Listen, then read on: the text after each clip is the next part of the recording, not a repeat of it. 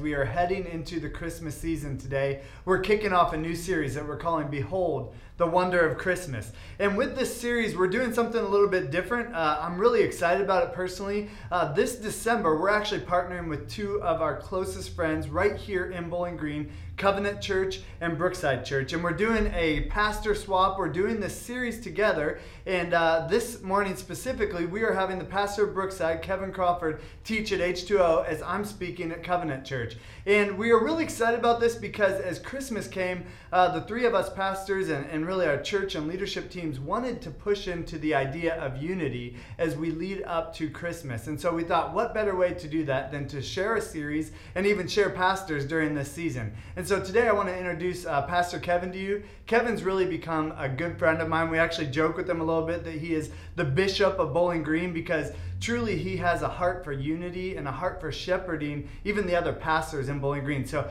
I meet with him as well as other pastors once a month to just pray for our community and our town. And Kevin has been a catalyst for making that happen. So I've loved watching him uh, lead his wife. He has four awesome boys, and uh, he's just been a great example to this whole town as to what it looks like to pastor. So with that being said, why don't you give Kevin a nice warm H2O welcome as he makes his way to stage.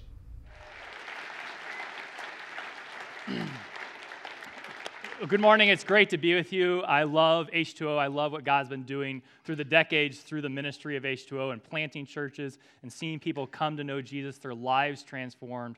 Pastor Brian and your other pastors I, are dear to my heart. We have great unity uh, by the love we have for one another the world will know that we are his disciples. And that's what we desire here in Bowling Green and beyond. That there's one church, but we have different missions and purposes all about Jesus. So just excited for this series and as we culminate that on Christmas Eve as well. Um, but we're going to talk about Behold, the wonder of Christmas. So I just want you to think for a moment when you were a kid, did you anticipate Christmas in a great way? Was there that one gift that you just really wanted for Christmas and you were on the edge of your seat or the edge of your life just anticipating that one gift? Well, I grew up in the 80s, and uh, sorry, I was just joking as I just put my age. That was a little loud. But I grew up in the 80s, and Star Wars, even Star Wars, has made a comeback, but I just wanted Star Wars figures and all the things with word Star Wars. And I remember the Christmas that the Millennium Falcon came out for the first time. It was this big thing like this. And I found out where my parents hid gifts. Now, my parents are here today. I don't even know if they've heard this story. But I wanted the Millennium Falcon, so I searched and looked in the house, and I finally found it in my parents' walk in closet behind their clothes. So I knew on Christmas I was going to get the Millennium Falcon. So I was super excited. Yet, the excitement was less because I knew about the gift that was there, right?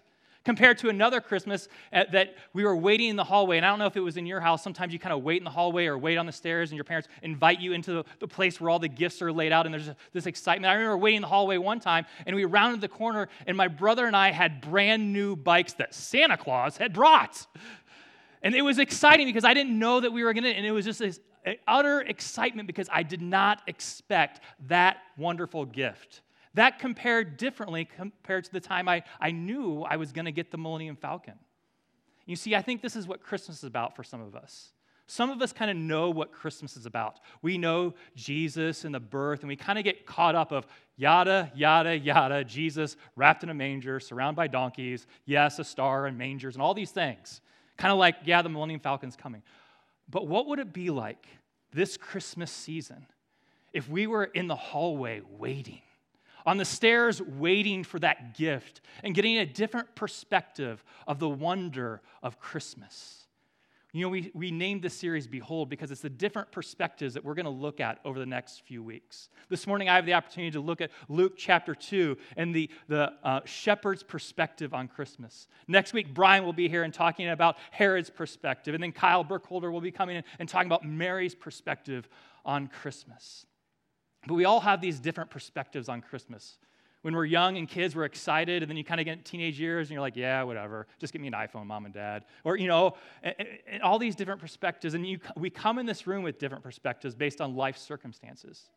Some of you might come in this room and look at Christmas season and go, I don't look forward to it because of a traumatic event that happened around the holidays. A year ago, I lost my grandma this time of year. So, as I approach Christmas, my grandma, who loved Christmas and decorated her house and had great anticipation and joy for the family, it's on my mind. And that colors Christmas. And maybe you have those events that color it.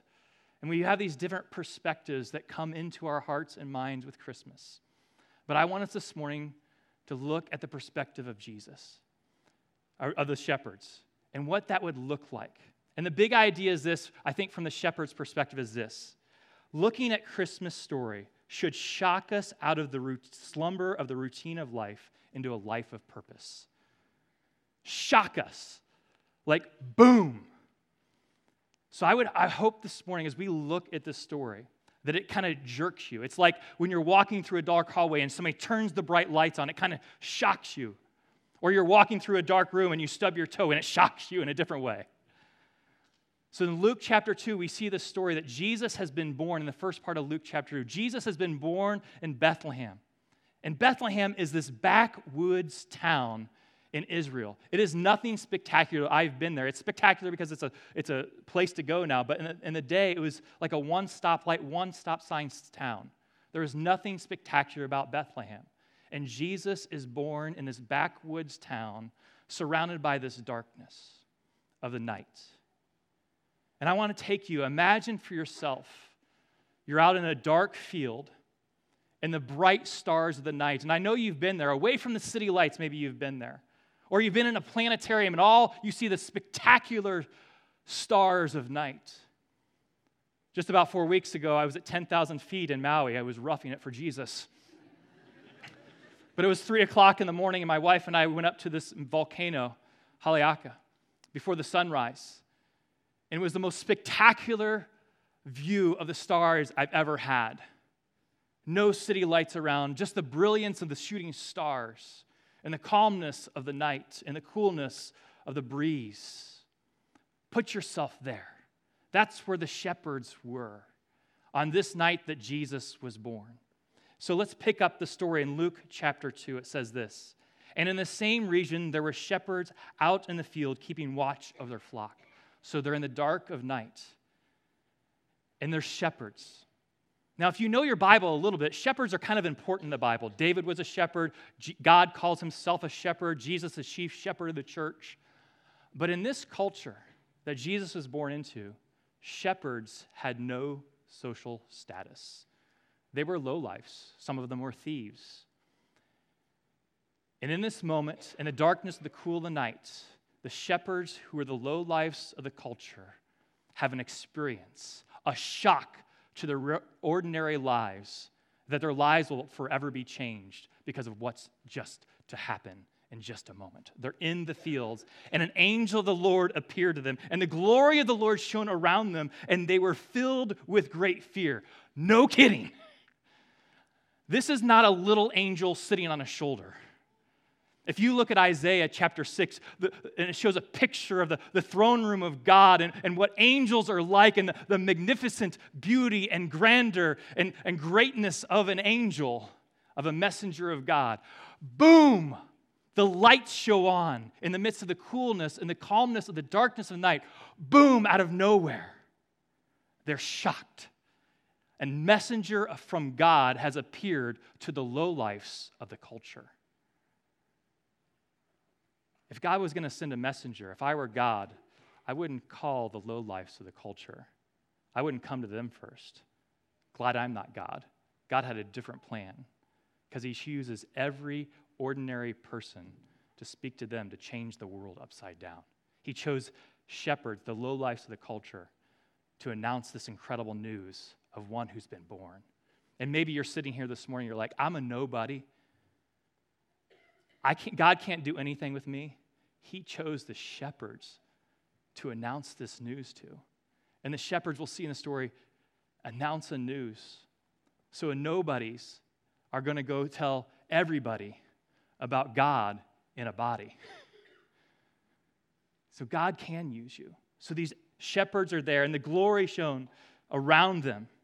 And this glory is magnificent and a great fear came upon them. I remember in high school, I had an opportunity to go with my young life leader to, as he was speaking in, in Michigan, and we're driving at night, And these green and yellow and blue lights start to appear at night. They were the northern lights, but I had never seen them. At the same time, there were these books called Left Behind going around. So here I am. I had read these Left Behind books, which means Jesus is coming. Don't read them for good theology, just read them for entertainment. But, anyways, and these lights, so I'm like, whoa, this is different. Jesus coming back. And that pales into comparison to this great fear. Don't you love it that shepherds ha- it explains they have a great fear? Because I would be pooping my pants. Let's just be honest. If this showed around me, a great fear. But listen to what the angels do. It says, And the angel said to them, Fear not. Behold. So, in the slumber and routine of sitting on a rock, watching their sheep at night, in the slumber of the routine, God awakens them, if you want to say. And maybe you're in the slumber and routine of Christmas. Yeah, Black Friday, and I got to get this gift, and I got to get home from, you know, I got to do my finals, and then I got to get home, and then I got to see my girlfriend or boyfriend that I, I left behind, or something like that. But what all these routines of the Christmas season, what if we looked at the story and God awakened us in the slumber of the routine to really grasp Jesus? And I think that's what he wants for us. And it says this What is the news? What is the story about Christmas announced to these common, ordinary men in a field that drastically transformed their life, like we saw in a video recently? It says this I bring you good news of great joy that will be for all the people.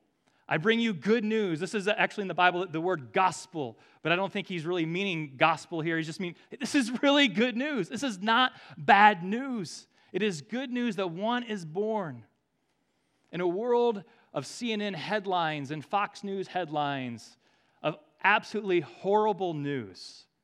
I mean, you never turn on the news and be like, man, I just want to watch a good, good, joyful story today. I just do. It used to be in the olden days, the six o'clock news would have a little story at the end of the six o'clock news about a puppy who was rescued out of a tree. Well, actually, a cat, probably. Just a really good, heartfelt story. But you turn on any news network, it is just bad news, bad news, bad news. And this angel says, This is good news. And to these shepherds and to the nation of Israel that was under the tyranny of the Roman Empire and oppressed, when it says, This is good news of great joy, the news of Jesus is of great joy. Not just a little bit of joy. It's not just happiness that is temporary. It is a joy that resounds in the hearts and souls of people because they encounter Jesus. It is great joy. And he says, for all the people. Now, when the angels announce this, it's probably for all the people of Israel, first to the Jews and then to the Gentiles, he's making here, but it's for all the people. This good news of great joy is not limited to any one of the world. This message goes to every single person. Everyone is worthy of this news, great news of joy for everyone, because God is for every single human being. He came to dwell amongst us, to experience everything, to experience pain and suffering and temptation. God and abide because He's for every single human being. And this is, news is announced to sleepy shepherds in a field, and it's jarring them, I think. Boom. Good news of great joy for all the people. For unto you is born this day the city of David, in the David, the city of David as Savior. And maybe if you've been around church, you kind of hear this phrase yes, in the city of David, this Savior is born. But put yourself in that field, in that moment, a Savior is born one who will redeem and rescue. And I think probably their mind is they feel this pressure of the Roman Empire oppressing them and pushing down, and they're looking for a king to come free them, like King David, a strong, tangible king to, do, to release them from the tyranny that's right before them. Yet God had a bigger plan of redeeming and rescuing a Savior that would release us from the bondage of sin, Satan, death, and our own flesh. And that's the Savior that comes. He says, This Savior. So, part of the meditation, part of the beholding, behold, look, intensely meditate. Would you this Christmas take some of these words, a Savior?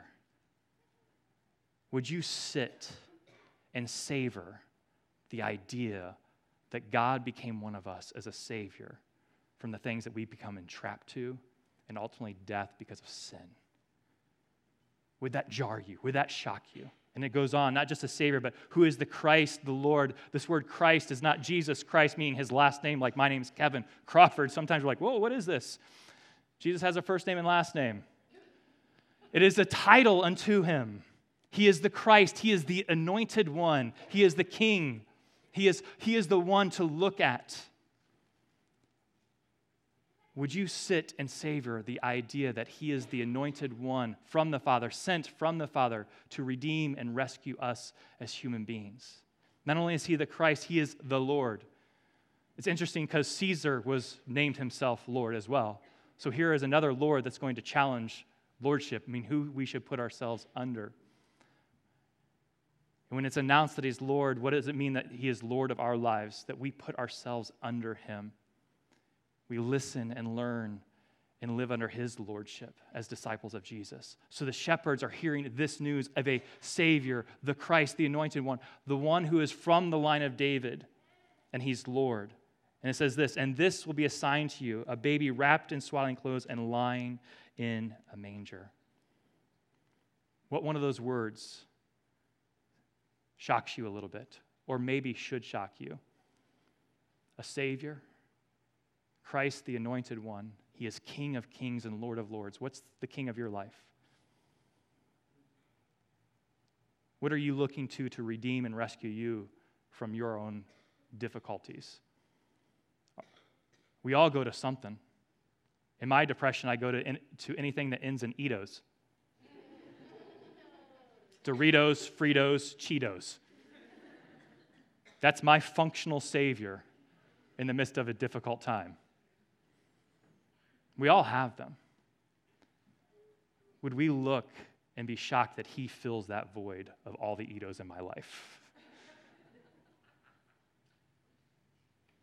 Would we sit and ponder that they are shocked? That would you be shaken from the slumber of the routine of your life to gaze and behold Jesus again afresh, and maybe for the first time in your life, if you're wondering who Jesus is this morning here at H2O, and we're glad you're here. But it didn't stop there. The backup singers arrive now. Not only was it this angel that became a message, but it goes on, the narrative, it says this. And suddenly there was with the angel a multitude of heavenly hosts praising God and saying, Glory to God in the highest, and on earth peace among those whom he is pleased. Not only is this one angel, then it's like, boom! These are lonely shepherds and God is peeling back the veil of the heavenly realms to send these messengers. And the message results in praise of other angels. And he says, On earth, peace amongst those whom his, he is well pleased. This idea of peace, it is the Hebrew word for shalom. It is taking the broken pieces of our life and making them whole. It is bringing wholeness to the fracturedness that sin causes in our own life and in the fracturedness of the world. So here the angels are announcing and praise wholeness is coming, the one who brings wholeness to our life. I don't know how many pieces your heart is fractured in, and how much your mind is divided and fractured or how much you look at the world and you see the brokenness of the world and you long for wholeness, for the pieces to be put back together. And what this announcement is, is Jesus says, I see all the broken pieces of the world and the pottery that they are, and I bring wholeness. I take the broken pieces and make a beautiful mosaic to give glory to myself out of the brokenness of the world. And that is the news that is coming of the one who is to bring this peace. So, would we behold, would we look into the one who brings wholeness to the fracturedness of our life? Would we press into that instead of pressing into anything else? But you know what? Just so you know, angels pale, pale in comparison to you and I. Angels were not created in the image of God. I've done a lot of funerals in my life, and some people just say certain things, and certain things at funerals, one people, people say is like, well, they're an angel now. They, people don't become angels. That is a demotion. Angels, it says in 1 Peter, long to look into the things that we do. And this news of a Savior, of the one who brings peace, the angels know in measure, but we understand in magnitude because of our brokenness and redemption that He brings to us. So don't be like, man, those angels, I wish I could be an angel. That's a demotion to you as one who's creating the image and likeness of God. They are mere messengers that raise up glory to God. Little side note there, that's free for you this morning. so as they sit there, as the the glory and the brightness and the coolness of night dies down, and, and their eyes adjust to the, the stars flickering into the sky. And they go back to not hearing the, the angel announce the news, but they go back to hearing ba, ba. And they go back to, oh man, when the angel appeared, where was that sheep? And then they start moving around. What do the shepherds do? Do they go, man, I must have eaten chicken wings and I just had a vision? what do these shepherds do once they experience this, once they are shocked out of the slumber of the routine of the night of watching the sheep? What do you do once you gaze upon the greatness and grandeur of Jesus and you ponder that? Do you sit still and be like, I guess I just got to go on to the next thing? No, what do we experience when we behold the wonder of Jesus and the greatness of a Christ, the Savior, the anointed one, the one who brings peace to the fracturedness of the world? What will they do? The text goes on. It says, When the angel went away from them into heaven, the shepherds said to one another, Let us go over to Bethlehem and see this thing that has happened, which the Lord has made known to us. Who made it known to them? They acknowledge that it is the Lord, the God, Yahweh of the Old Testament that has spoken through the angels. And they went with haste and found Mary and Joseph and the baby lying in a manger. They went to see this incredible news. We do this all the time. I heard about it, Google it. That's our going and seeing. But they want to go and see. They don't just sit on this news and say, oh, this is good for ourselves. They want to investigate. They want to tactilely see is this news that we heard tangible? Is there one who is physically born? And so they make their way through the hills and the valleys of Israel over to Bethlehem, this one stoplight town where the King of the world is born unto us, God and Abad, the incarnation of God, in a cave filled with soot, manure on the floor, familiar territory to a shepherd. And they make their way to Bethlehem into this manger to investigate. Most of the mangers that we have are like, oh, that's nice and clean. No, it is a soot filled cave that they probably arrived to. And they investigate and they look into. And when they saw it, it says, they made known the saying that had been told them concerning this child. They see it, then they share it. They see it, and then they begin to interpret what this child is. And all who heard it wondered at what the shepherds told them. Now, this wonder in some translation is more amazed or wonderment. It is not this, huh, emoji. It is this, oh, emoji. It is this wonderment and amazement at seeing this sight that was behold and told them in, in, in, out in the fields, and now they see this one. And Jesus is probably not glowing like a lightning bug. he doesn't have a crown of lights and Star Wars lights and sabers around him. I don't know what that meant. He's merely a human being wrapped in a cloth. He's not glowing. He's not spectacular. He's not the prettiest baby they've ever seen. But the one who is the King of Kings, the one who is going to bring peace to the fracturedness, the one who is going to save from Satan's sin, death, and our own flesh, is wrapped in this cloth. And as they spread the news, people were amazed. Now, listen did the shepherds know everything about this Jesus. They didn't, but they knew something. And many of you have, have walked with Jesus, and you're like, I just need to know more information before I share about Jesus. You don't. If your life has been transformed and you gaze and behold Jesus as your Savior, you know something. You don't have to know everything. You tell your story. They're telling their story of what they've heard and seen and their lives transform out of the slumber of their daily routine and the shock of the angels and this great news. And don't think that God can't use you because I'm not good enough, I'm not that. He used lowly shepherds to share a message of transformation. So as you go into your big push next Sunday, you're like, oh, I don't know if I can invite, I don't know if I can do it. You invite people to H2O that don't know Jesus. God can use you to transform and turn this world upside down for the message of Jesus. So leverage next Sunday, H2O, as you do your big push with the Christmas season. He can use you and wants to.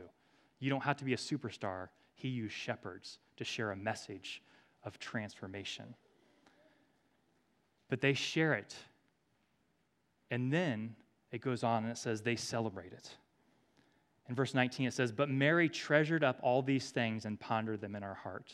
Kyle will unpack Mary's perspective in two weeks. Some people sit and ponder, but what do the shepherds do?